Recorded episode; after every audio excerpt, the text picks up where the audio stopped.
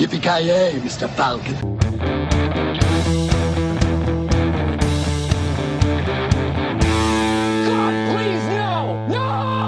Ja, då säger vi välkomna till veckans avsnitt som även denna gång utspelar sig i rymden. Den här veckan ska vi prata om mästerverket som är Leprechaun 4 In Space. Med mig har jag två Leprechauns i Joakim Granström. Välkommen. Tjena, tjena. Tackar, tackar. Alltid trevligt att vara här. Hur stor del irländare är skulle du säga?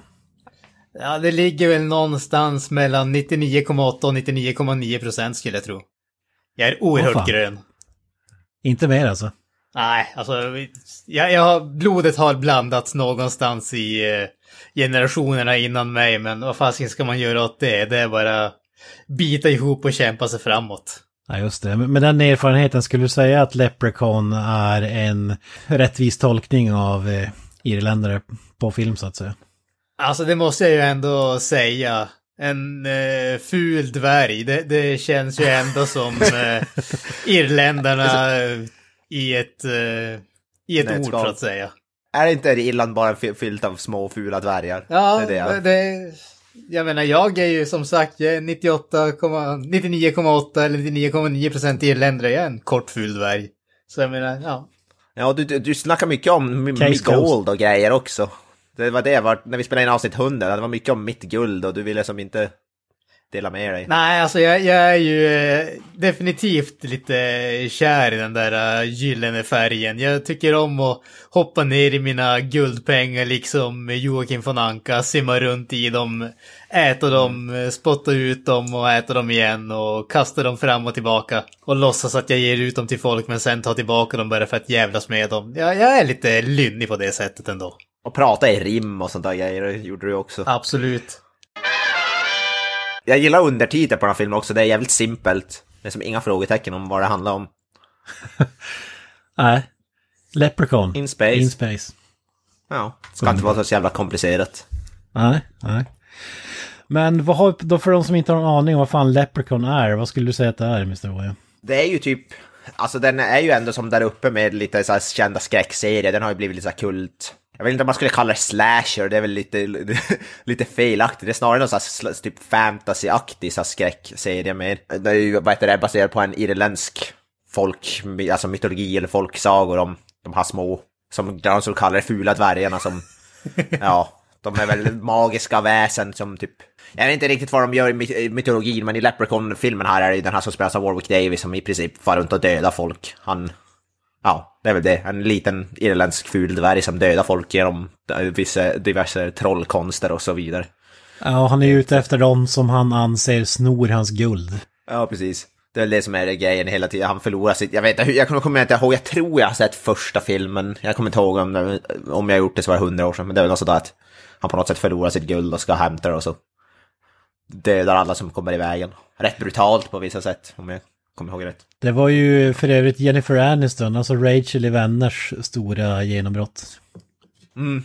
Alltså, jag, jag tänkte på det här om dagen. Det är fan många stora skådespelare som har haft sin start i så här lågbudget-slasher. Jennifer Aniston, Johnny Depp. Hade ju, vi hade Kevin Bacon i Fredag den 13. Ja, han Eh. pikade tidigt så att säga. Ja. det finns säkert någon annan som jag inte kommer på nu, men eh, ja. ja det finns, det, är- det är lite roligt ändå. Ja. Vad säger du Granström, Leprechaun, har du, vad har du för erfarenhet av det här magiska franchiset? Alltså jag måste ju erkänna att eh, min erfarenhet av den här franchisen det är eh, börjar att begränsas till den här filmen som vi har sett eh, nu, Leprechaun 4 in Space. Det är den enda filmen som jag har sett i serien. Jag visste om att filmserien fanns, jag visste att Warwick Davis spelar huvudrollen, men det är i stort sett så mycket kunskap som jag hade om det här innan. Så att eh, ett spännande ny bekantskap om vi säger så. Det är roligt att vi hoppar in på fjärde filmen också. För mig är det typ samma. Jag, vet, jag kan ha sett en film tidigare, men det är typ det. Så hoppar vi in i mitten typ. På franchise. Ja, vi går miste om mycket story här. Ja, alltså det, det är ju väl, en väldigt uh, lore-tung, eh, vad heter det, Ja, ja, filmserie det här. Det är ju inte direkt så att man egentligen vill hoppa in i den fjärde filmen, utan för att verkligen få ta del av alla nyanser och djupet i historien, när vi verkligen pratar om det här irländska arvet, så man måste ju egentligen se dem från den första filmen och fortsätta efteråt, men ibland kan man inte göra så helt enkelt och då får man ta smällarna. Jag, jag har faktiskt sett några stycken, inte alla. Den här hade jag faktiskt inte sett. Jag har sett delar ur den, men jag älskar att han går från i Leprechaun 3 där han i Las Vegas och träffar Elvis bland annat. Och i Leprechaun 4 han var helt plötsligt in space. Det var ju Ja. fantastiskt. Fan kung. De, de klassiska är ju In the Hood och Back to the Hood. Det, det är ju nästan... Ja, så han går han från rymden till The Hood. Det är också lite roligt. Det är ja. det som är nästa film tror jag, In the Hood. Han, han har ju några magiska one-liners där. Det, det han säger ska ju som alltid rimma, fast det gör det ju sällan. Men det ska låta som att det rimmar i alla fall. Ja, typ. och så säger han bland annat eh, A friend with weed is a friend indeed. Ja, det är ju det är ju för sig bara sant. Det är lite av hans eh, Welcome to Primetime Bitch-line i franchise skulle jag vilja påstå. Undrar om den var improviserad av Mr. Warwick Davis. ja. Han känns väl inte riktigt som en potsmoker, jag vet inte, men eh, vem vet. Nej. Ja, fan, jag gillar Warwick Davis, han är, han är skön. Jag tycker, han, jag tycker han är bra. Han är såklart E- Ewoks i Star Wars och så vidare. Ja. Eh, Life's too short med, med Ricky Gervais. Jävligt bra, rolig där också. Och så vidare. Ja, han, han är ju en jävligt bra skådespelare. Jag tycker det är som han Ja, som ja. bär de här filmerna. Han är ju, man älskar ju Robert Englund och sådär, men eh, för, för just den rollen. Men Warwick Davis kan ju i princip göra allting. Han är ju på riktigt eh, bra skådis. Han måste ju fan vara, kan han vara den bästa som, alltså riktiga skådisen som har klätts ut till ett slashermonster, eller vad tror ni? Jag vet inte, nu tycker jag alltså, i och för sig nu tänker jag med Robert Englund, men jag har typ i princip inte sett Robert Englund i någonting annat. Men det, det jag har sett, nu tycker jag väl han är en riktigt bra skådis också. Även som Doug Bradley, Doug Bradley tycker jag är riktigt bra också. Alltså, Men, nå- alltså- nå- när det kommer till om man säger range om man säger så. Så skulle jag nog, jag är ändå beredd att hålla med där. Jag tycker att Warwick Davis är kanske den som har åtminstone mer, mest variation på sin resumé om man säger så. Ja, jo, ja, så är det Det, det tycker jag väl är någonting man ska definitivt ge han. Sen så vet jag väl inte om jag i ärlighetens namn tycker att Warwick Davis är någon fantastisk skå- skådis på så sätt. Men absolut, han är, han är bra. Och jämför man med gemene slasher-snubbar så visst, absolut. Jag kan definitivt hålla han ett snäpp eller två över dem rent skådespelarmässigt. Ja, så, så mycket som jag älskar både Doug Bradley och Robert Englund så måste jag säga att de är ju inga, inom citattecken, riktiga skådisar. De är ju magiska på det de gör i just de, de, de filmerna, men de har inte direkt eh, kunnat ta steget ut till någonting annat egentligen. Ja, men det är ju för att man inte har sett dem i något annat. Nog fan, hade Robert Englund gjort 500 olika, då hade man ju sagt samma sak. Nu har ju Warwick Davis gjort jävligt mycket annat. Det är väl egentligen bara därför man inte har sett dem i något annat. Så man kan egentligen inte veta hur bra de är i någonting annat. Skulle han kunna spela Wicket i Star Wars? Robert Englund. en två meter kanske- lång Ewok. Ja. Ja. Jag tror han hade kunnat spela en, en Wookie, hade han kanske kunnat spela. Vem vet? Det, det är så jävla bra där i, jag tror, det är, det är inte i Life's Too Short, jag tror att det är i det här reseprogrammet som Carl Pilkington hade, Ricky Ja, Gervais just det. polare. En Idiot Abroad, ja. Ja, när han reser runt med Warwick Davis i någon, Ja. någon av säsongerna och typ Warwick Davis ska lära om skådespel och så säger Carl Pilkington typ Vad fan ska du lära mig någonting? You played a bear in Star Wars. Ja, det är så jävla bra alltså. Don't try and wear it like a smart suit. You've got to wear it as the character. You're not holding it right now, Carl. But that's what I'm comfortable with. I'm not comfortable when I play all the characters that I play. You keep mentioning that as if you've done loads of stuff, like you've done done Shakespeare, you've dressed up as a bear in Star Wars. Åh, fy fan vad bra ah, det är. Ja, fantastiskt. Och fan vad han, han är som elak mot Warwick Davis hela tiden, typ jävlas med honom och sådär. Ja, fy fan vad kul det är. Ja, det är en, han har ju blivit hunsad av Steven Merchant och eh, Ricky Gervais hela karriären. Så hittar han någon som han känner att han kan liksom köra över. Ja. ja. Jag frågar Warwick Davis typ igen och säger bara do, you have knees? När de sitter och sitter där. Har du knän? do you got knees? Ja. Ja, fy fan. Å andra sidan, snubben är ju typ knähög, så det, är väl en, det finns väl en viss logik att fråga. Ja. Du, menar att det är befogat? Lite grann kanske. Måste ju nämna också att hans eh, dotter Annabelle Davis har ju också, hon spelar, hade, fick ju också en roll i Star Wars The Last Jedi. Som eh, Doddy Bin heter karaktären. Superkänd. Den karaktären. Den karaktären, ja just Ja. det. Min favorit. Gjorde- vi till. Gjorde även, var även creature performer till Star For- Force Awakens. Så Åh fy fan. det, är- det är magiskt. Det är magiskt. Går i arv, Talangen att säga. går i arv. Mm, mm. Det, det gillar man. Eh, men innan vi går igenom resten av castlistan, jag älskar ju hur det här franchiset kom till egentligen. Det, det var ju som meningen att det skulle vara eh, en lite så här barnfilm ungefär som skulle vara lite spännande, lite som de här Goosebumps eh, böckerna och filmerna. In, nästan lite Scooby-Doo-aktigt. Men Ja. det, här måste ju vara det bästa studio interferencen någonsin för att studion känner att fan, vi, vi skulle nog lyckas bättre med om vi gjorde den här till en rated R slasher alltså.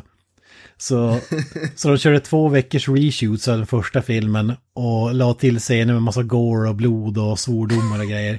Så att den blev rated R så helt plötsligt hade vi ett slasher-franchise. Det, det måste man önska. Fan det är ju bra, där har de gjort lite omvänt. I, i, hade det varit idag så hade de gjort tvärtom. Fan vi måste göra det mer barnvänlig för att... Ja, det ska, ja, ja. Jag skulle vilja säga att det Där- finns argument att säga att de gjorde det med den här filmen. Ja, In Space menar du? Ja. Ja, ja men den, den håller ju lite samma... Det, det känns ju som en barnfilm nästan fast eh, rated R som sagt. Ja. Ja men alltså det, det är ja, lite... till viss del kanske. Det, det, det är lite bad taste över den, alltså just det där uh, dock-biten som normalt sett är väldigt uh, barnvänligt och sen så har det det där liksom löjligt uh, goriga grejerna och liksom allting som är väldigt sådär uh, over the top om man säger så. Och det känns lite grann som att den här filmen är samma grej. Det är typ väldigt barnvänliga grejer och så helt plötsligt får den oss en liten vändning som är väldigt vuxen och sen så återgår det till att vara typ barnvänligt igen. Man ska också säga att det här är det franchiset som har sämst... Eh, det finns ingen ju vara- kontinuitet i någonting liksom. Ja, han ska ju vara som jag har förstått det, så- alltså, väldigt så här, mäktig och ska kunna trolla och sådär. Och det gör han ju till viss del. Men han blev förvånad, så tar han upp så här, pistoler och använder lasersvärd. grejer.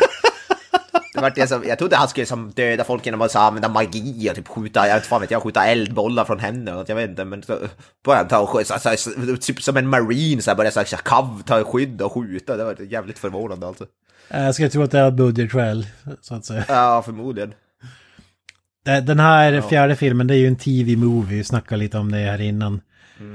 Och hade en budget på runda slängar eh, 3 miljoner dollar, så det var inte riktigt... eh, Alla de pengarna gick nog åt till eh, en magisk eh, dräkt till en viss person som vi kommer att snacka om sen.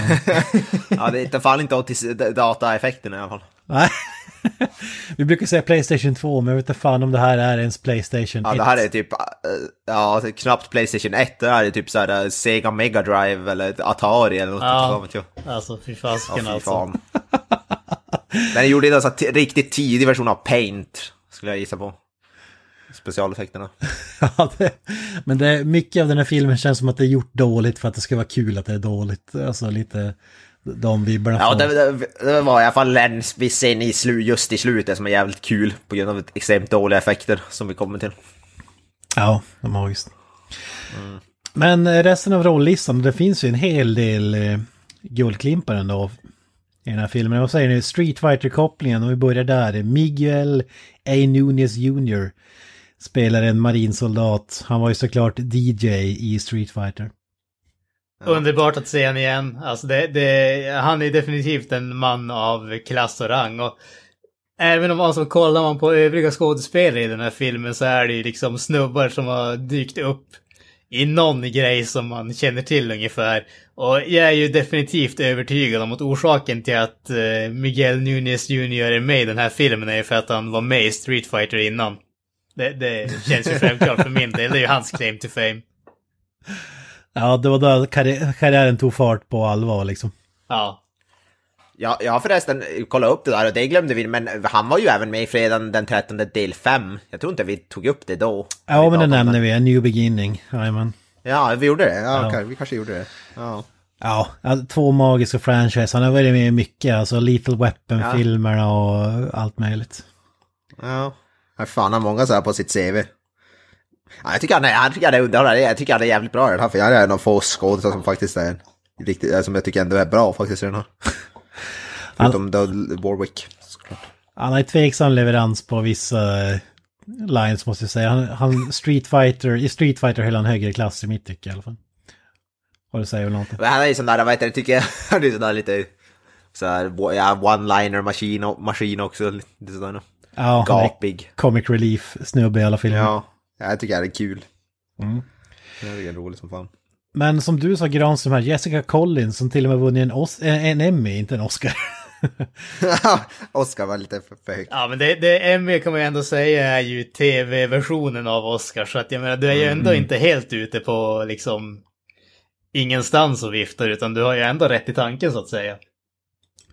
The Young and the Restless, ingenting jag har sett men... Inte Nej. jag heller, men hon var ju tydligen med i över 400 avsnitt, så att eh, man får väl anta att hon var bra på något sätt i alla fall. Jag, jag vet inte, är det, vet vi om den har någon svensk titel den där serien? Jag vet inte, det är en såpopera i alla fall. Ja, jag tänkte, är det en sån där serie som, alltså det kan ju Hem vara... till gården eller... Ja men precis, men alltså det, det, det finns ju alla de där vanliga, vanliga serierna som liksom har de där 20 plus avsnitten per säsong. Och så finns det de där jäkla serierna som det är typ ett avsnitt per dag och så händer ingenting. Och så man ser att det är liksom 400 avsnitt och tänker att herregud, hon har just gjort en karriär där men egentligen var hon med i typ ett och ett halvt år. Makt men det- och begär heter den på svenska. Mm, Makt och begär. Det är, det är precis som Templegrund, den har funnits sedan 73 den här serien och jag tror den håller på fortfarande. Jesus Christ! Alltså har du gjort 400 avsnitt av någonting, jävlar alltså. Ja, då, har man, då har man varit med så mycket, då har man fan kunnat gå igenom, då måste man ju vinna något pris. Fan, då har man ju gått, skåd, då har man gått, där fan en bedrift att inte vinna för då har man jävlat... Ja, då har man så jävla många chanser. Men den mest kända förutom Warwick Davis måste vara Guy Signer eller Siner eller hur man uttalar det. Eh, han Alltså spelar ur, ju... ursäkta. Jag, det, jag är ledsen, jag måste bara säga det här. Alltså jag satt bara och kollade på Young and the Restless på IMDB. Doug Davidson, ingen aning om vem det är, men han spelar tydligen Paul Williams i den serien. 3390 avsnitt. Oh, jävlar. Ja, jävlar. Ja. Alltså, Jesus Christ. Ja. hur många år blir det? Fy fan. Det... Han har gjort Alltså arbetspass. 78 till 2020 står han med i alla fall. ja. Fy fan vad sjukt. Alltså där, där har vi gjort en karriär på en och samma serie alltså. Fy fan. Ja, ja. Han måste ju fan vara ett hologram vid det här laget. Mm. Ja, det är kudos, kudos. Alltså, jag kan faktiskt fatta det, det är helt sjukt. ja. Det är Men, imponerande. men det är väl så Days of Our Lives, alltså Stefano och de här, eh, de måste ha gjort 20 000 avsnitt. Ta och se vad, vad det säger. Nej, inte så fasligt mycket. Den som är högst upp på E IMDB är 3708 avsnitt. Francis Reed spelar Alice Horton. Ja, just det. Fy fan. Ja, det är stort. Ja, sjukt att... Ja, fy fan. 56 säsonger. Jävlar också. Epis episode guide 11 723 avsnitt av Days of Our Lives. Ja, det är sinnessjukt. Det är sjukt. Det är dedikationen då. Tänk att Ja. någonstans, nå, någonstans i Amerikas vildmark så finns det någon liksom 90-årig kärring som har alla avsnitten inspelade på VHS. ja, precis. Jag Garanterat. har sett, jag har sett alla avsnitt. Ja. För fan, det, det biblioteket vill man ju lägga vantarna på. Ja, ja. Definitivt. Kanske dags att börja plöja den nu från episod 1. Ja, jag ska börja imorgon. Så vi ska, ska jag komma med en recension om fem år, när jag sett allt. Om fem år, du tror att det räcker? Ja, exakt. Och då vet ja, och då vet jag, har väl kommit ut tio år värt av avsnitten nya. Det finns ju bara att det- en man som skulle klara av det och det är ju Carl F. Nilsson. Ja, ja medan han klar, klarar ut Persona 5 ja. för sjunde gången på, e, på en skärm. ja, för fan. Men eh, tillbaka till Leprechaun då. Eh, Ja. Guy Signer eller Siner eller hur fan man uttalar det. Mm. Eh, superkänd som den här översten i brittiska komediserien Allo Allo, Emliga armén. Som den hette i Sverige. Eh, sjukt eh, många avsnitt han har gjort där också. Ja, alltså väldigt stereotypiska crazy scientist. Sättet han, sättet han pratar på, alltså hans röst är ju en sån där röst som typ komiker gör när de ska göra en typ crazy scientist guy i princip. Eh, exakt, om man tänker sig, tänk dig vilken galen scientist som helst så har, han pratar, låter typ så när han pratar tycker jag. Men Jag tror att han ska vara någon slags space nazi snubbe utan att det sägs. Alltså känns det lite så. Ja, så typ något sånt där. Ja. Crazy scientist, space nazi, what, ja, whatever. Ja. Väldigt stereotypiskt, men ändå rätt ro- Jag tyckte det här är roligt, alltså, jag tyckte som... Ja, jag tyckte han var väldigt här ofrivilligt rolig, tycker jag så fan. Vi, vi, vi måste ju nämna Debbie Dunning också som spelade Hybe Keppert, The Tool Time Girl på eh, Home Improvement med, eh, vad fan heter han, Tim eh, Allen. Tim Allen. Det, det är sjukt oväntat att hon skulle dyka upp här i Leprechaun in Space måste jag säga. Good evening. He's back. Ready for romance. She loves me. Ready for excitement. This barbecue's only just begun. Ready for murder. Destroy him. You ball-busting bitch. Hold it right there, Pilgrim. As Shakespeare said, shit happens. You as a monster? You look much taller in person.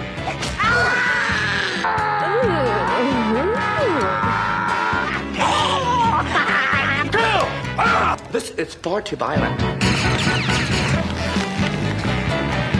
What did you shoot him with? Steroids? Leprechaun 4. Leprechaun in Space. Innan vi snackar vad vi tyckte om filmen och sådär. eh, Ska vi dra den här moderna klassikern. Berätta filmen på tre minuter. Ja, vänta ett Fan, det, ögonblick. här, det här, Nu ska vi fram med Ja. timern. tänkte säga att det här är filmen kräver inte så jävla, den här, ja. Han räknar nog med 30 sekunder tror jag.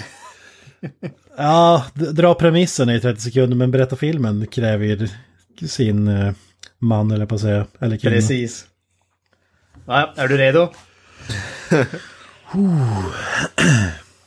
Tre, två, ett, go! Ett rymdskepp med ett gäng Space Marines har fått i uppdrag att leta upp och förgöra en ond rymdvarelse. Ett hologram med den tyska doktorn Mittenhand dyker upp och han beordrar dem att ta med en kvinnlig biolog som även är hans personliga assistent. Allt detta på nazityska.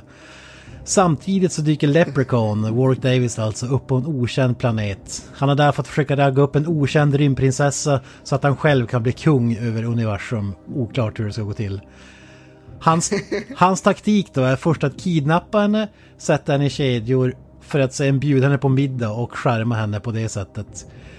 Hon ber honom dra åt helvete och säger att hon aldrig ska gifta sig med honom. Men han vet att det finns en sak som rymdprinsessor värderar högst av allt. Pengar och guld.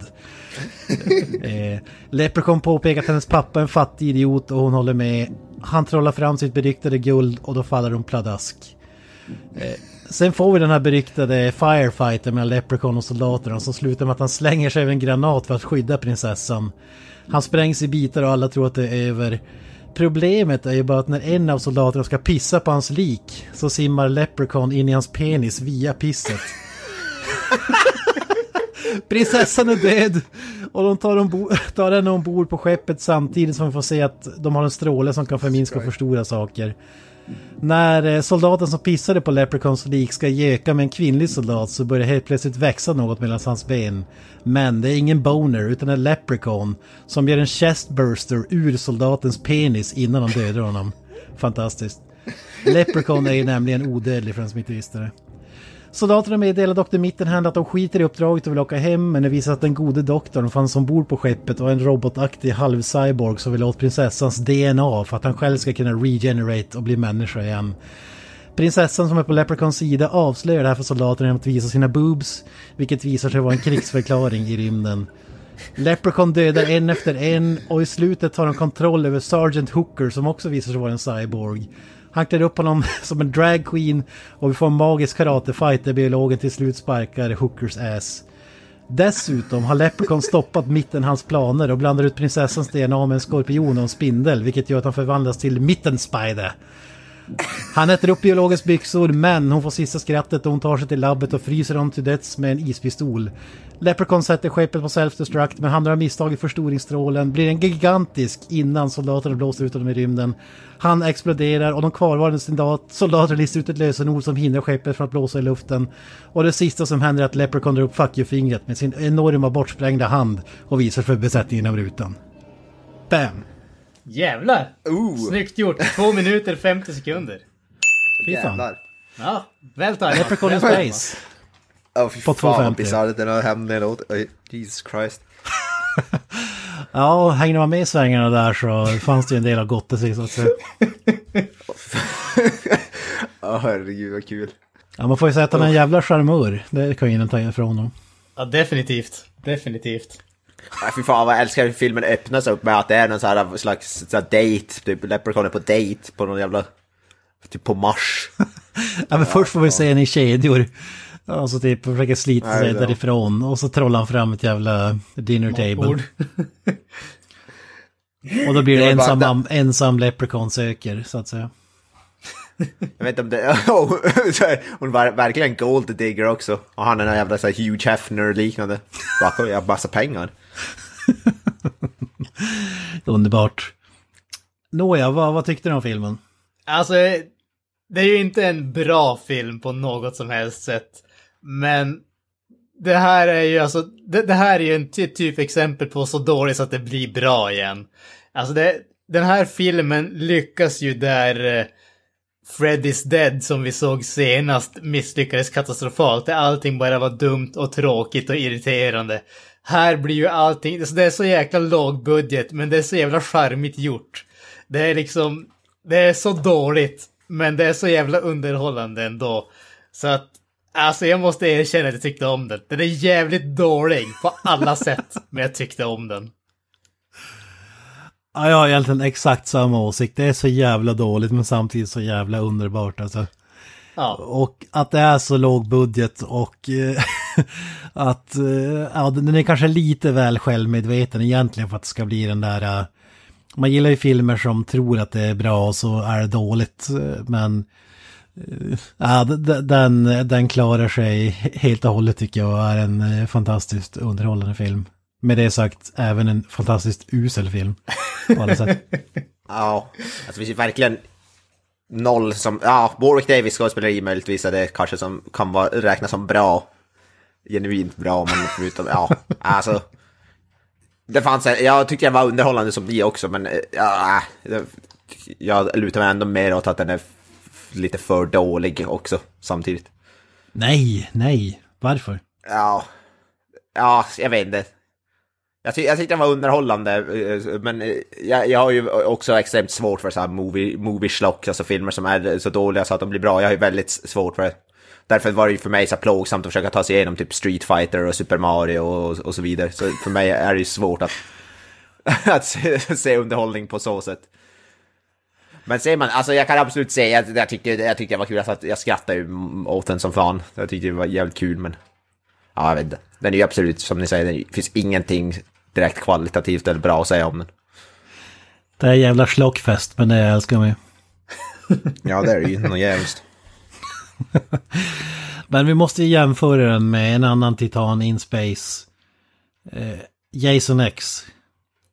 Vi, vilken film gjorde det bättre och varför? Granström. Alltså jag... jag ja, kör. Alltså, än en gång, Jason X är ju faktiskt en bra film tycker jag. Alltså, jag, som jag sa när vi såg det avsnittet, det avsnittet är att det, det är ju min favorit Fredag den 13 film. Jag tycker att det är den mest underhållande. Så att det, det tycker jag faktiskt är en genuint bra film. Det, den här, som sagt, det, det här är eh, movieslock, det är så dåligt så det blir bra. Men det är ju ingen tvekan om att Jason X är bättre på alla sätt och vis. Ja, ja. Ja, fan Jason X är ju en kunglig bra, bra film. Alltså, där har vi, har vi faktiskt bra grejer, alltså bra, bra effekter och så roliga kills och, och så vidare. Alltså den är ju, den är ju faktiskt riktigt bra. Så det är alltså Jason X, det är ju för fan som att jämföra. Jag tänkte säga att det är som att jämföra typ gourmet, gourmetmat med typ Max, höll jag på att säga. Åh fy fan. Ja.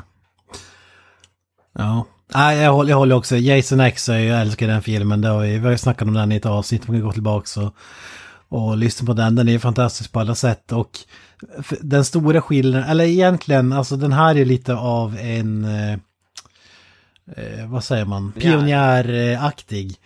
På så sätt att det här är ju 96. Alltså, jag vet inte hur många filmer som hade tagit sig in space. Men den var innan Hellraiser, innan Jason X och så vidare. Så det var det första som gjorde det och på, på så sätt så vill man ändå ge lite kudos men ja det är som du säger, Jason X är bättre på alla sätt. Eh, man har dessutom en fantastisk premiss om hur Jason X tar sig ut in space. Här skiter man ju bara i det och sett, filmen börjar bara med Leprechaun in space utan någon mer förklaring. Och jag älskar att filmen ska utspela sig, läser i efterhand, typ 20, 2096 eller något sånt där. Så det, det är också fantastiskt. Ja, och det- ja, det är verkligen så här att var, var fan är de i space? Den bara börjar där. Då. Jag vet inte om det är någonting i slutet på trean som leder upp till det. Nej, någonting. nej det, det är ingenting, ingenting sånt. Det, Det gillar man ju ändå också på viss, till viss del. Man skiter i allt. ja, ja, istället för att ge en cringy förklaring, typ han, han är i Vegas, snubblar på någon jävla, ja, jag vet Ja. inte vad de skulle ha gjort, tagit Och förmodligen i, i nästa film, In the Hood, så är han väl bara In the Hood och ingen förklaring till hur, varför han är tillbaks där på jorden typ. Ja, det Jag, jag, jag att han- förutsätter väl att In the Hood utspelas innan den här. Jag antar att den inte utspelas på 2100-talet i alla fall. Ja, det är det, den fuckar ju upp timelinen. För Ja, att det, jag tror, ja, jag ja, tror det inte att det är så. Jag tror det här är... Eh, det är en timeline fast ändå inte. Så ja, lös den Ja, ekvationen. den hoppar... Ho ja, jag tror de hade nog ingen, vad heter det, plan. Det är ingen cinematic universe att de sitter och skriver. Okej, nu har vi en röd tråd för Leprechaun 1 through f- 72. Storyn bakom hur de kom fram till den här filmen, det säger ju egentligen allt. Alltså, Apollo 13 hade just kommit ut, blev en succé. Och då var det någon eh, som var inblandad i den här filmen som på skämt tyckte att det skulle vara en skitcool, rolig idé. Så det började som ett skämt, någon som klottrade på en Apollo 13-bild och så blev det en film. Så det är inte mer tanke än så bakom. Men det är fan bra. Det ska inte vara så jävla komplicerat. Det är så Nej. de bästa filmerna föds. Ja, men så här. Det är som James Cameron. Eh, Romeo and Juliet on a boat. Titanic. det är inte svårare än så.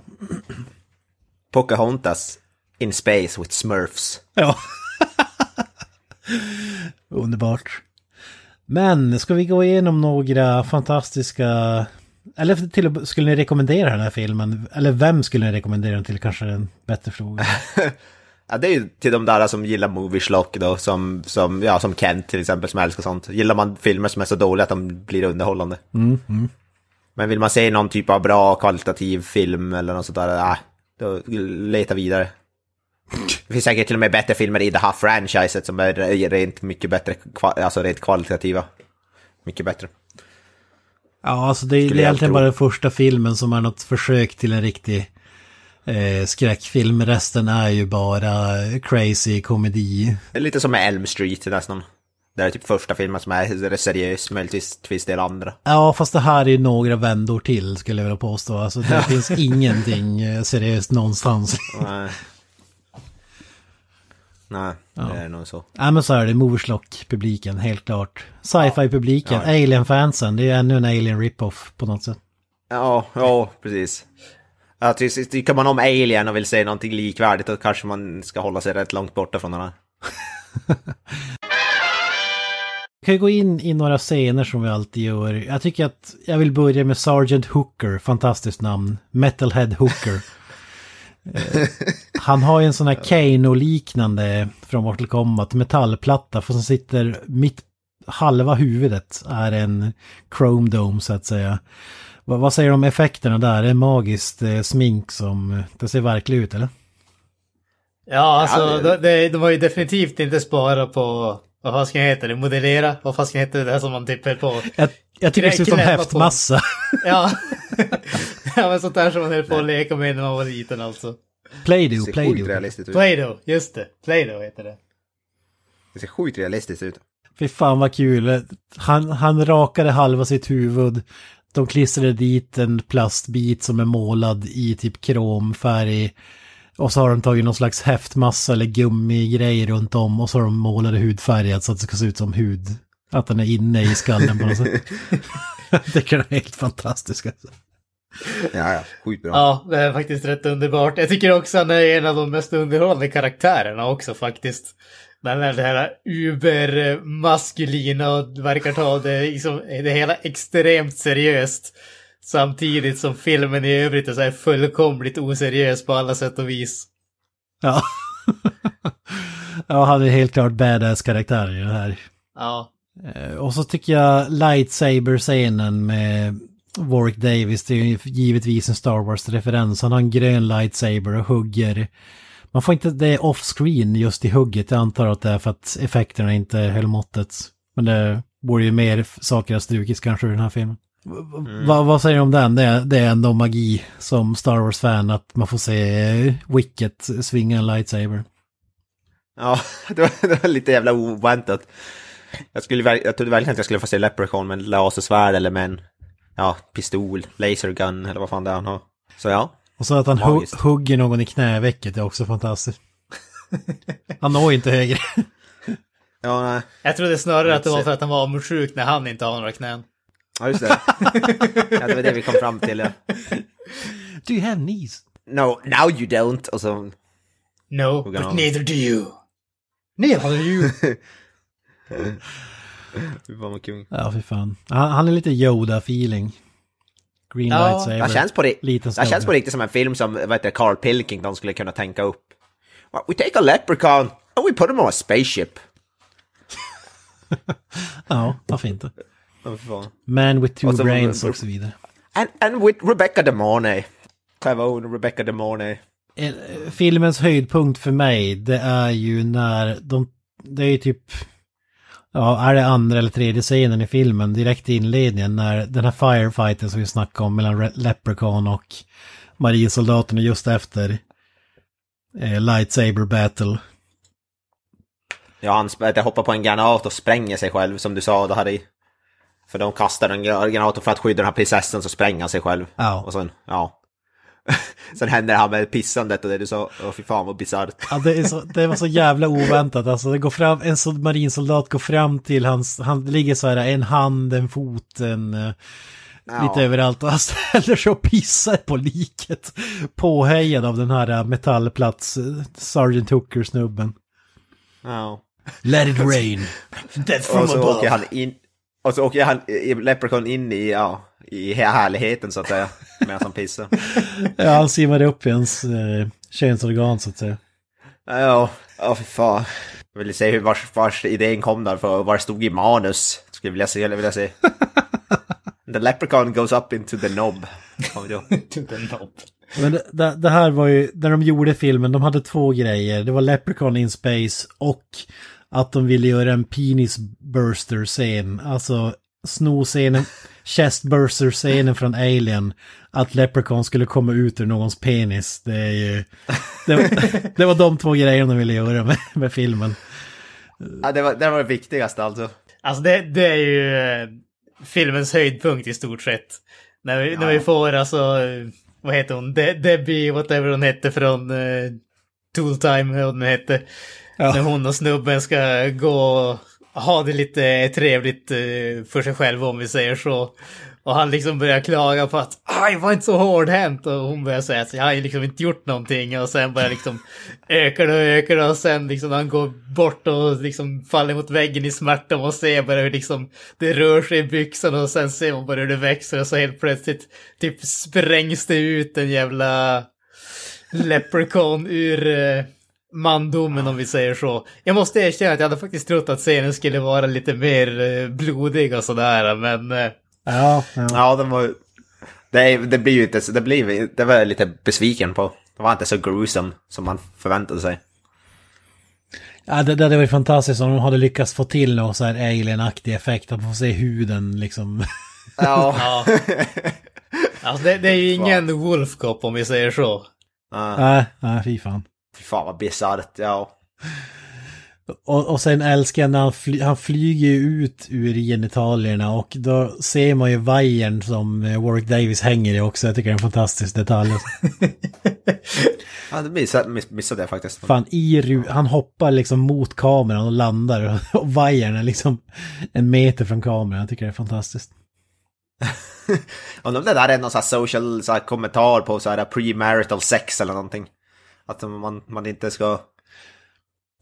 Ja men det är, ju- det är väl i alla slasherfilmer. Du ska inte Ja. smoke weed, du ska inte ha premarital sex för att Ja, precis. bli Då kommer slashad. en leprechaun.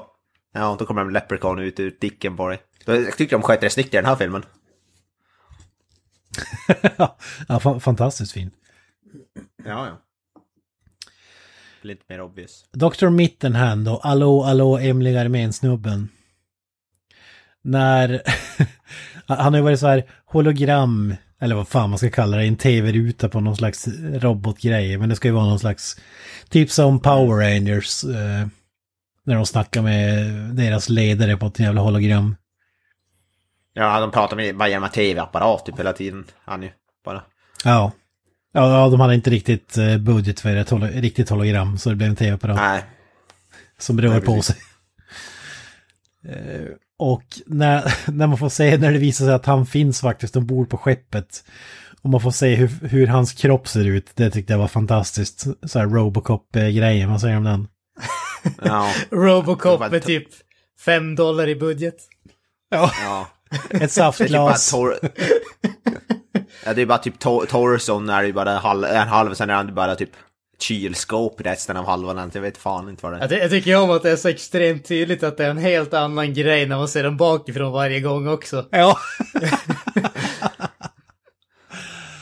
Ja, han ser ut som att han sitter i en soptunna typ och så har han, har han liksom en, en platta med ett sånt där provrörsglas i gul färg eller vad fan det är. Eller två olika färger, så ligger hjärtat och pumpar i det ena och så är det typ, vad fan ska det vara i andra? Det lungorna eller vad ska det vara? Ja, jag tror att Det det, var det. som vet. Och det enda han har kvar som är mänskligt det är typ högerarmen och eh, en del av Huvudet. torson och huvudet liksom. Den har ju flera lager den här filmen, det är svårt att pila av alla liksom. Ja, ja, den är komplex. Det, det, Det är lite Inception. Ja, men precis. Alltså den är som en, eh, en bra lök. Många lager. Ja. Det är bara att det, det är bara att man centern gråter är när man ser rutten. den. när man- Det det är bara att centern, mitten är rutten när man kommer igenom alla lager. Men det ja, är ju djup film är det faktiskt. Och fan, han är, jag tycker han är rolig mitten, han pratar ju verkligen så här. Så här, ja, nu skulle jag göra rösten men jag vågar fan inte för jag är så dålig på impressions. Men han har så stereotypiskt som Kent sa, så här, nazi, space, scientist. jag vet inte vad man ska kalla det. Men det känns som väldigt stereotypiskt på ett jävligt roligt sätt. Han, han, han ser ju ut och låter som Dr. Evil från de här äh, eh, Austin Powers. Austin Powers-filmerna. Austin Powers, ja. Tycker jag- ja, typ. Jävligt lik grann. eh, honom alltså, till utseendet också. Ja. ja, exakt. Det är så här typisk eh, galen scientist-snubbe nästan, tycker jag. Nästan lite så här cartoon-aktigt. På något sätt. Ja, ja, ja verkligen. Jag, får- Jag jag, tycker, han- jag tycker han är bra, jag tycker han gör det bra, skå, alltså, skå, alltså gör det så bra med karaktären han har tycker jag. Jag tycker han är som en underhållande karaktär som fan. Ja, han, det- han är ju en bra skådis, det har man ju sett i tv-serien och han, ja, han har varit med i Mm. flera andra grejer men Ja, ja. det, det är därför jag är så jävla förvånad att han är här. Alltså det känns som att... Och han går ju in i det till 2000 procent också. Det är inte att det känns som att han är tvingad dit. Det känns som att han... Han kör ju. Det är lite som Raoul Julia i Street Fighter nästan. Ja, jag tänkte just säga tänkte just säga det, Raoul Julia. Ja, det är lite samma stukar. Tar i så han spricker nästan. Ja, fan sjukt sjukt kugg alltså. Ja, fan. Fan. Dr. Mittenhand. Magisk sk- skådis.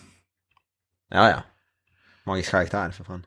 Eh, vi måste ju även ta upp eh, Boobs-scenen. Kommer ju också från ur det blå alltså. Ja. och bara dra fram härligheten så att säga. Alltså det är så jävla... eh, Bra. ja, bra. Men det är så jävla oväntat. Det är som så här, vad kan den sämsta ursäkten för att visa ett par boobs i den här filmen vara? Eh, ja, det är typ den här scenen. Ja. Bara Jag, jag, är ju en eh, snubbe som tycker att det finns inga dåliga ursäkter att visa boobs. Så är det helt enkelt. Men jag tänker, du som du är ju också så här, du, när vi spelade in avsnitt, du drog ju fram din härlighet bara randomly. När vi kollade så satt du bara där med allt framme. Absolut. Så du är ju lite ja, men pro. jag var ju tvungen att kolla vars ni tycker att jag passar in på Viggo Mortensen-skalan. Jag känner att eh, Ja. det, det är ju väldigt viktigt. Man måste veta sin plats i hierarkin så att säga. Ja, men jag tänker du är väldigt pro sån här äh, nudism och bara visa upp härligheter. Absolut. jag. Jag tog det som en krigsförklaring, precis som prinsessan här i filmen. Ja, det var därför Ja, du vippade ut din också. Du är ute efter svärdfäktning. Okej, nu fattar jag. Ja, exakt. Ja, fy fan. Ja, men då, om, om man Ja, ska fan. förklara den här för lyssnarna, vad, vad fan ska man säga då? Alltså, Alltså- de, de har ju eh, typ eh, jagat efter, vad heter eh, Leprechaun och eh, den här tjejen då. Och eh, de har fått order om att inte, vad heter skada Eh, gisslan som de då tror att den här tjejen är vid det här tillfället helt enkelt. Så de går in i ett eh, typ eh, låst utrymme där hon finns. Och vad heter eh, Leprechaun kommer från ingenstans och typ förstenar eh, Sergeant Hooker eller något sånt där. Och vad heter eh, Helt från ingenstans så, så kommer den här, eh, jag kommer inte ihåg vad hon heter, hon heter ju något sånt där typ Safira eller någonting åt det hållet. Som är Leprechauns eh, betrodde, Love eller vad man ska kalla det. Ja, precis, Love Interest. Och eh, hon är ju typ prinsessa någonting sånt där då. Men när de är inne i det här utrymmet så liksom när de bara står och pratar så helt randomly så bara knäpper hon upp bhn och börjar visa brösten och liksom säger att nu när ni har sett dem så vet ni att eh, ni kommer att dö eller någonting åt det hållet. Ja, Alltså, håller vad typ, talet tar ju typ flera minuter. Alltså, Ja, jag vet inte om det tog så långt, men det- tog definitivt en stund i alla fall. Och sen så knäpper hon ihop bhn och så liksom sticker de därifrån och så börjar de fundera på vad fasiken är det som händer. Och där är det någon som säger att, att visa brösten är typ en krigsförklaring eller någonting åt det hållet. Det är så jävla random. så jävla random. långsökt. Fy fan. Ja, det, det finns ju ett eh, moment till som vi kommer in på alldeles strax där man liksom bara för att visa lite hud hittar man på vissa scener.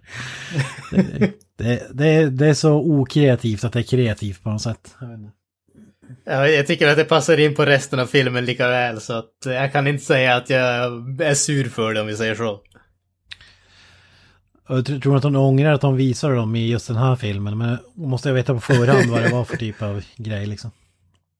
Alltså det, det känns ju så. Man kan inte vara med i fjärde filmen i en lågbudget slasher skräckserie och tro att okej, det är nu min karriär ska göras. Jag, bara jag visar pattarna så liksom kommer de att tro att jag liksom, jag ska förtjäna en Oscar eller någonting åt det hållet. Alltså det är ju... Jag, jag tror inte att hon ångrar det bara för att hon kan inte ha varit så dum så hon inte fattar vilken film det var hon var med i. Jag har varit med i fem avsnitt av Baywatch, nu jävlar måste jag ta klivet. Jag har inte fått några mer nya jobb, nu måste jag, måste jag ta klivet för att uh, få den här rollen liksom. Ja. Ja, Leprechaun 4 kommer ge mig mitt stora break. Ja, precis. Underbart. Ja, för det är verkligen ingen mening med den här scenen annat än att, uh, uh, ors- äh, vad heter det, ursäkta, att visa lite, lite boobs så att säga. Jag tänkte säga tits and ass, men det är inte så mycket ass. Nej, nej, det är mest eh, det förstnämnda så att säga. Ja, synd. Tragiskt. Eh, Man, man älskar ju scenen också när den här pedodoktorn som jobbar på, på skeppet där. Ja, han, ja, med den här andra scientist-snubben som är... Glasögon, eh, Ja. han jobbar i labbet. Jag vet inte fan vad han har för titel egentligen. Jaha, han. Ah, Varför är han pedo? Pedo, men Pervo då i alla fall. Pervo definitivt, Pervo. men det är inte direkt så att hon som vi får se brösten på är liksom minderårig. Det är inte så att hon är åtta eller någonting åt det hållet. Eller jag, jag tar tillbaka, nekrofil är han ju för att han, det ligger en, han tror att prinsessan har dött. Det ligger en död kvinna och han liksom börjar slicka på henne och eh, håller på och Ja. grejer med allt möjligt. börjar ni inte stöta på typ alla också? Typ, alltså på även de manliga soldaterna och alla typ. Det, det där var ju faktiskt en av de konstiga bitarna i filmen tyckte jag, därför att de, Ja, en, en av de få konstiga grejerna i den här Ja. filmen. Eh, ja det är den är, det är väldigt normal f- film tycker Ja, jag. men alltså när, när de, eh, efter att de har direkt början, när de har döda Leprechaun och hon är typ död tror de, så säger de att de har med sig en casualty, men sen så behandlar de hon hela tiden som att hon liksom är sjuk eller skadad och liksom kommer att vakna upp, så jag fattar aldrig riktigt. Trodde de att hon var död eller trodde de att hon levde fortfarande?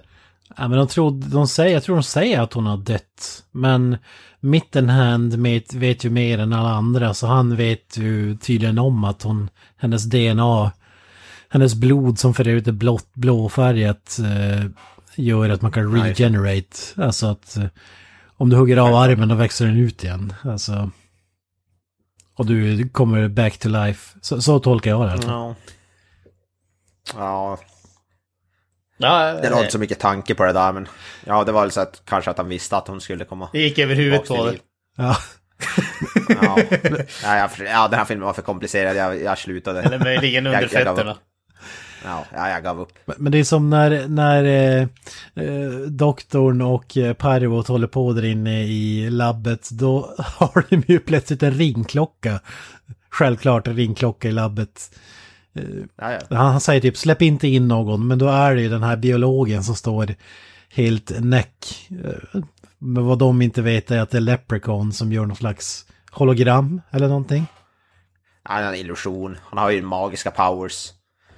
Ja, lite oklart vad hans powers är. De... Ja, alltså ibland verkar han vara allsmäktig och kan ta fram guld och allt möjligt från tomma intet. Ibland så vad heter det, står han bara och, och som skjuter som en vanlig marine soldat typ. Ja. Lite ra- random. Han kan göra det de behöver att han ska göra just nu. Ja. Ja, exakt.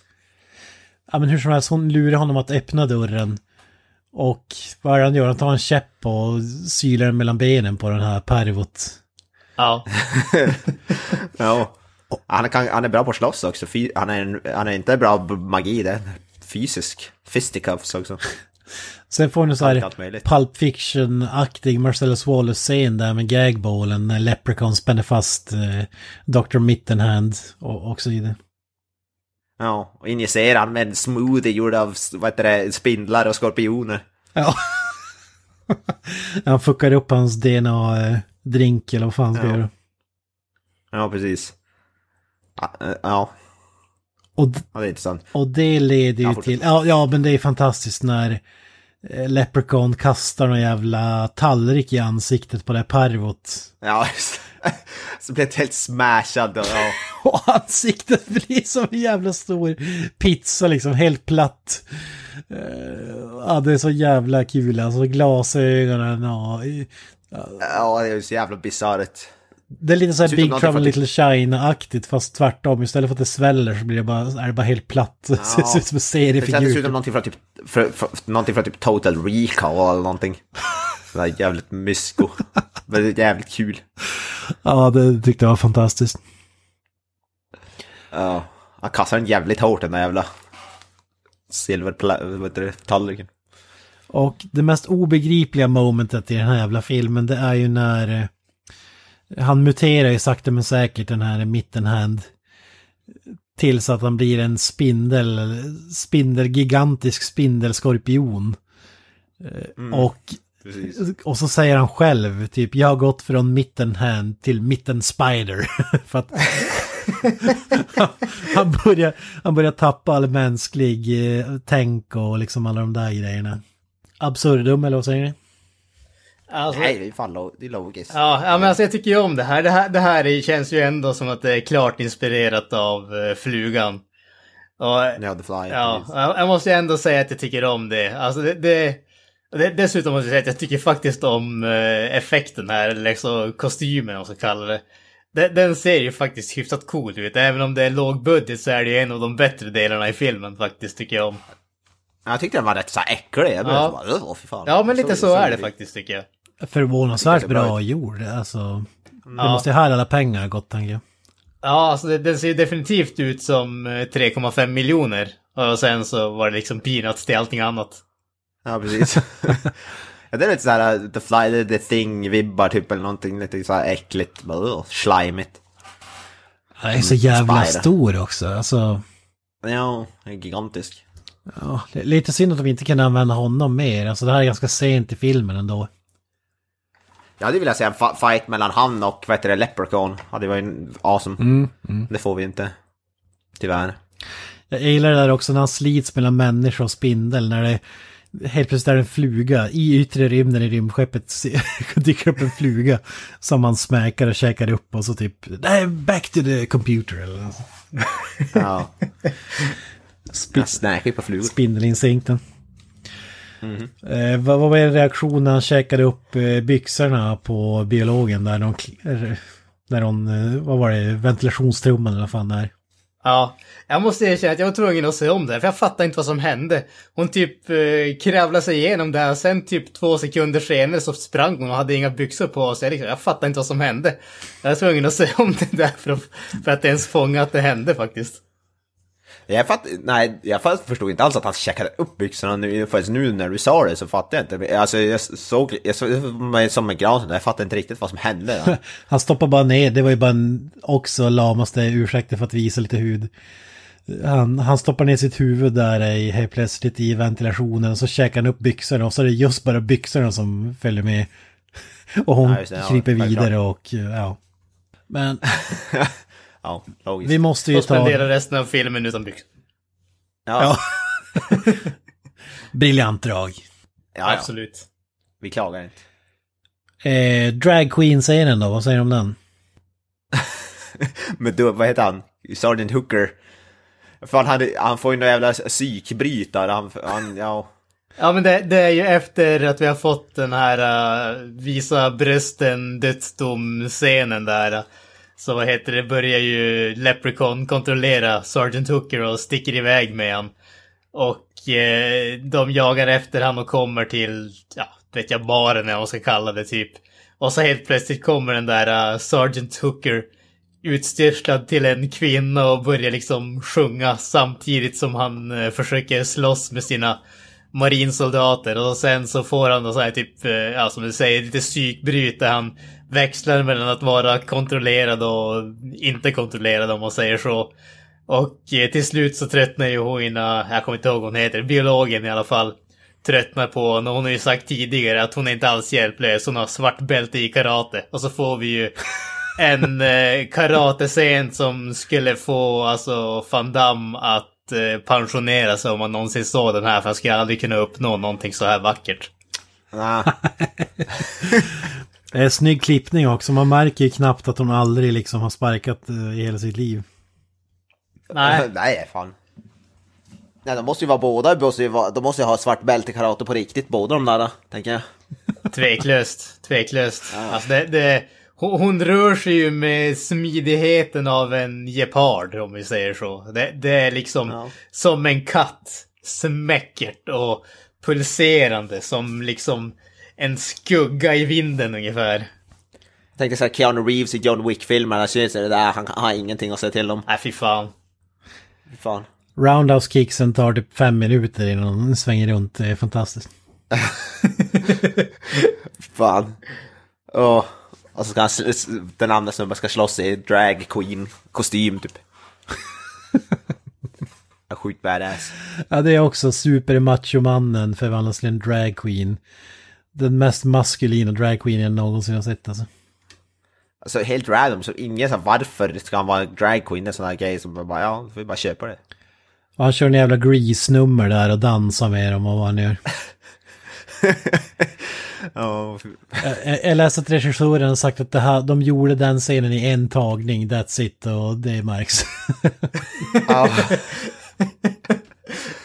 Ja, Alltså jag, ja, för fan det, kul. det är en hemsk scen men samtidigt måste jag erkänna att jag har någonting Alltså det, det är någonting med mig som är svagt för bara såna här random musiknummer i filmer där man absolut aldrig skulle kunna tro att det skulle hända.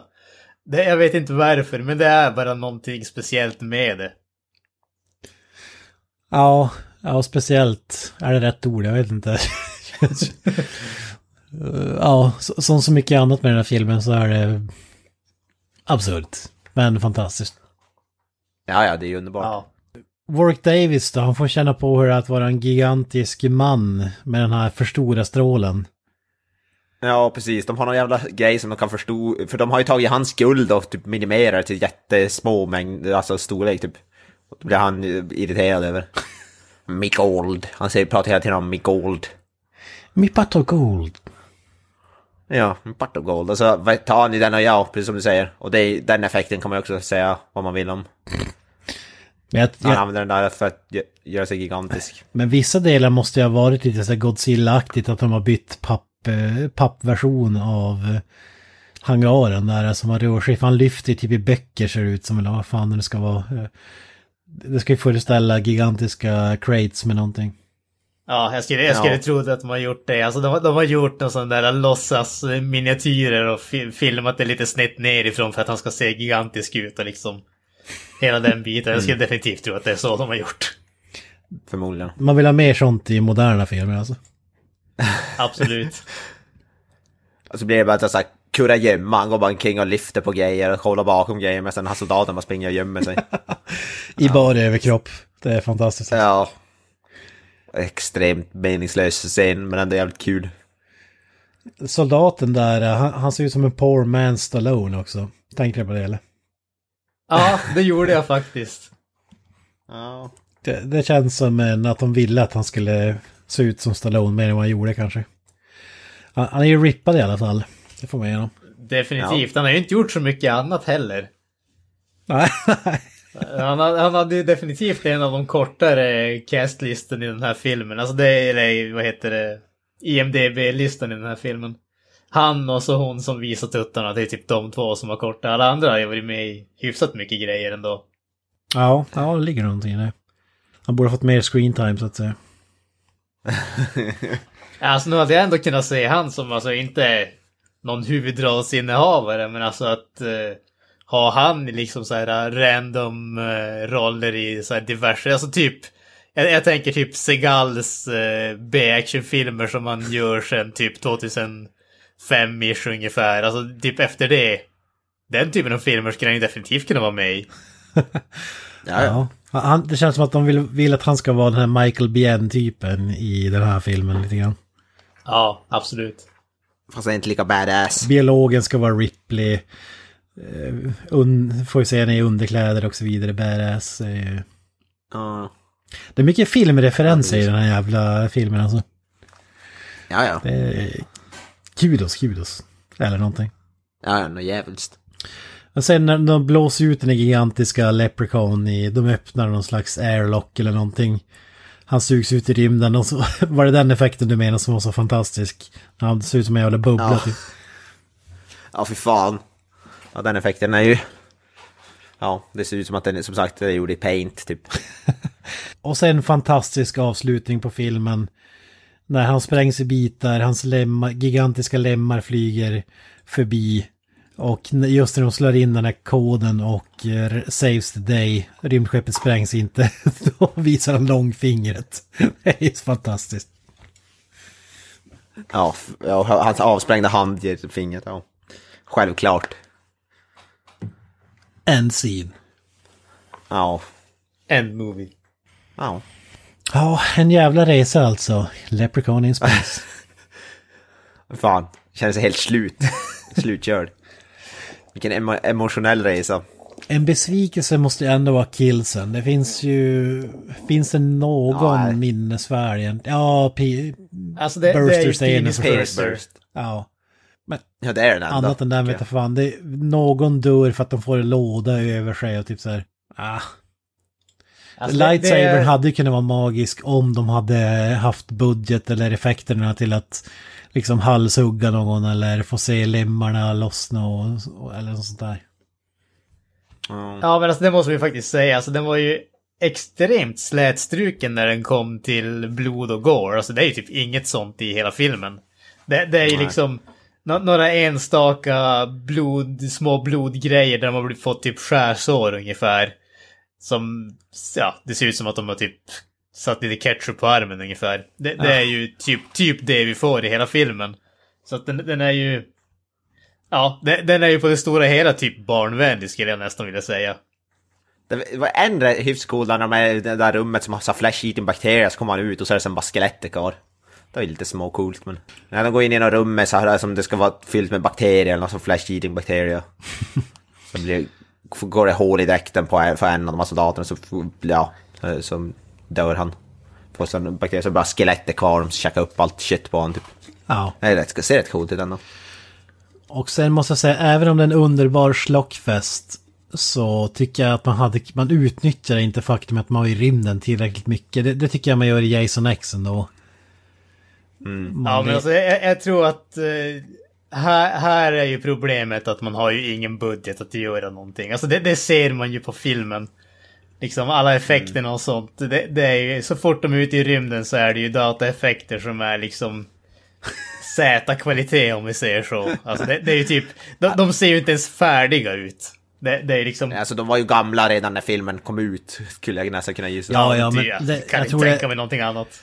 Det är väl meningen att de ska se dåligt ut för att det ska vara kul, tror jag. Alltså, det är ju samma, Jason X hade också bedrövliga, men det här är ju fem steg ner till. Men smart, det de gjorde smart med Jason X var, där hade de mer praktiska eff- effekter. De, I det här använder de ju alldeles för mycket CGI och de, det är ju inte bra CGI.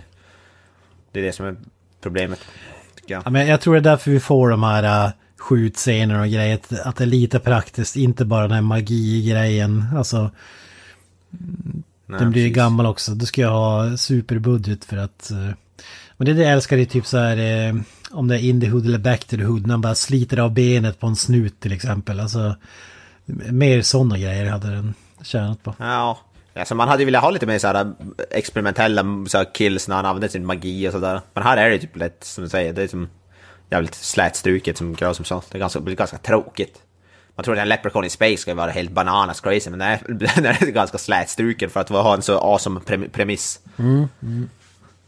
Tyvärr. Ja, det, det måste jag säga var en liten besvikelse. Även om det är en underbar slockfest som sagt. Ja.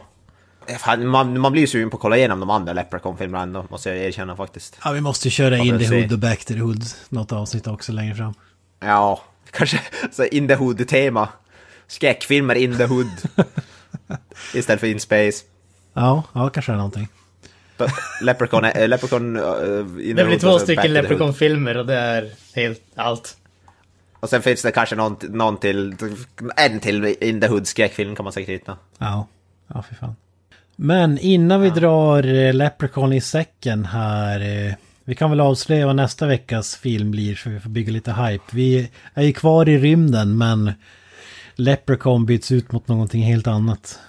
Ja, nästa film är väl, eh, det är Mr. Granström kanske, det, är ju du, det var ju ditt förslag nästa film som vi ska köra. Absolut, vi byter ut en eh, kort eh, irländsk eh, dvärg mot en... Eh, jag vet inte hur lång han är i alla fall, men en eh, Jävligt lång tror jag han är faktiskt. britt med eh, spikar i huvudet. Snackar givetvis om Pinhead och Hellraiser. Det är ju alltså Hellraiser Bloodline som står på menyn.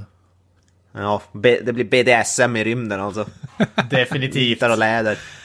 Nitar och läder i rymden. Ja, Pinhead in space. Där, där, där tror jag vi kanske snackar lite, få lite mer kvalitetsfilm förhoppningsvis. Jag vet inte. Men Hellraiser-filmer är ju lite, ändå lite mindre slock känns det som. Ja, jo.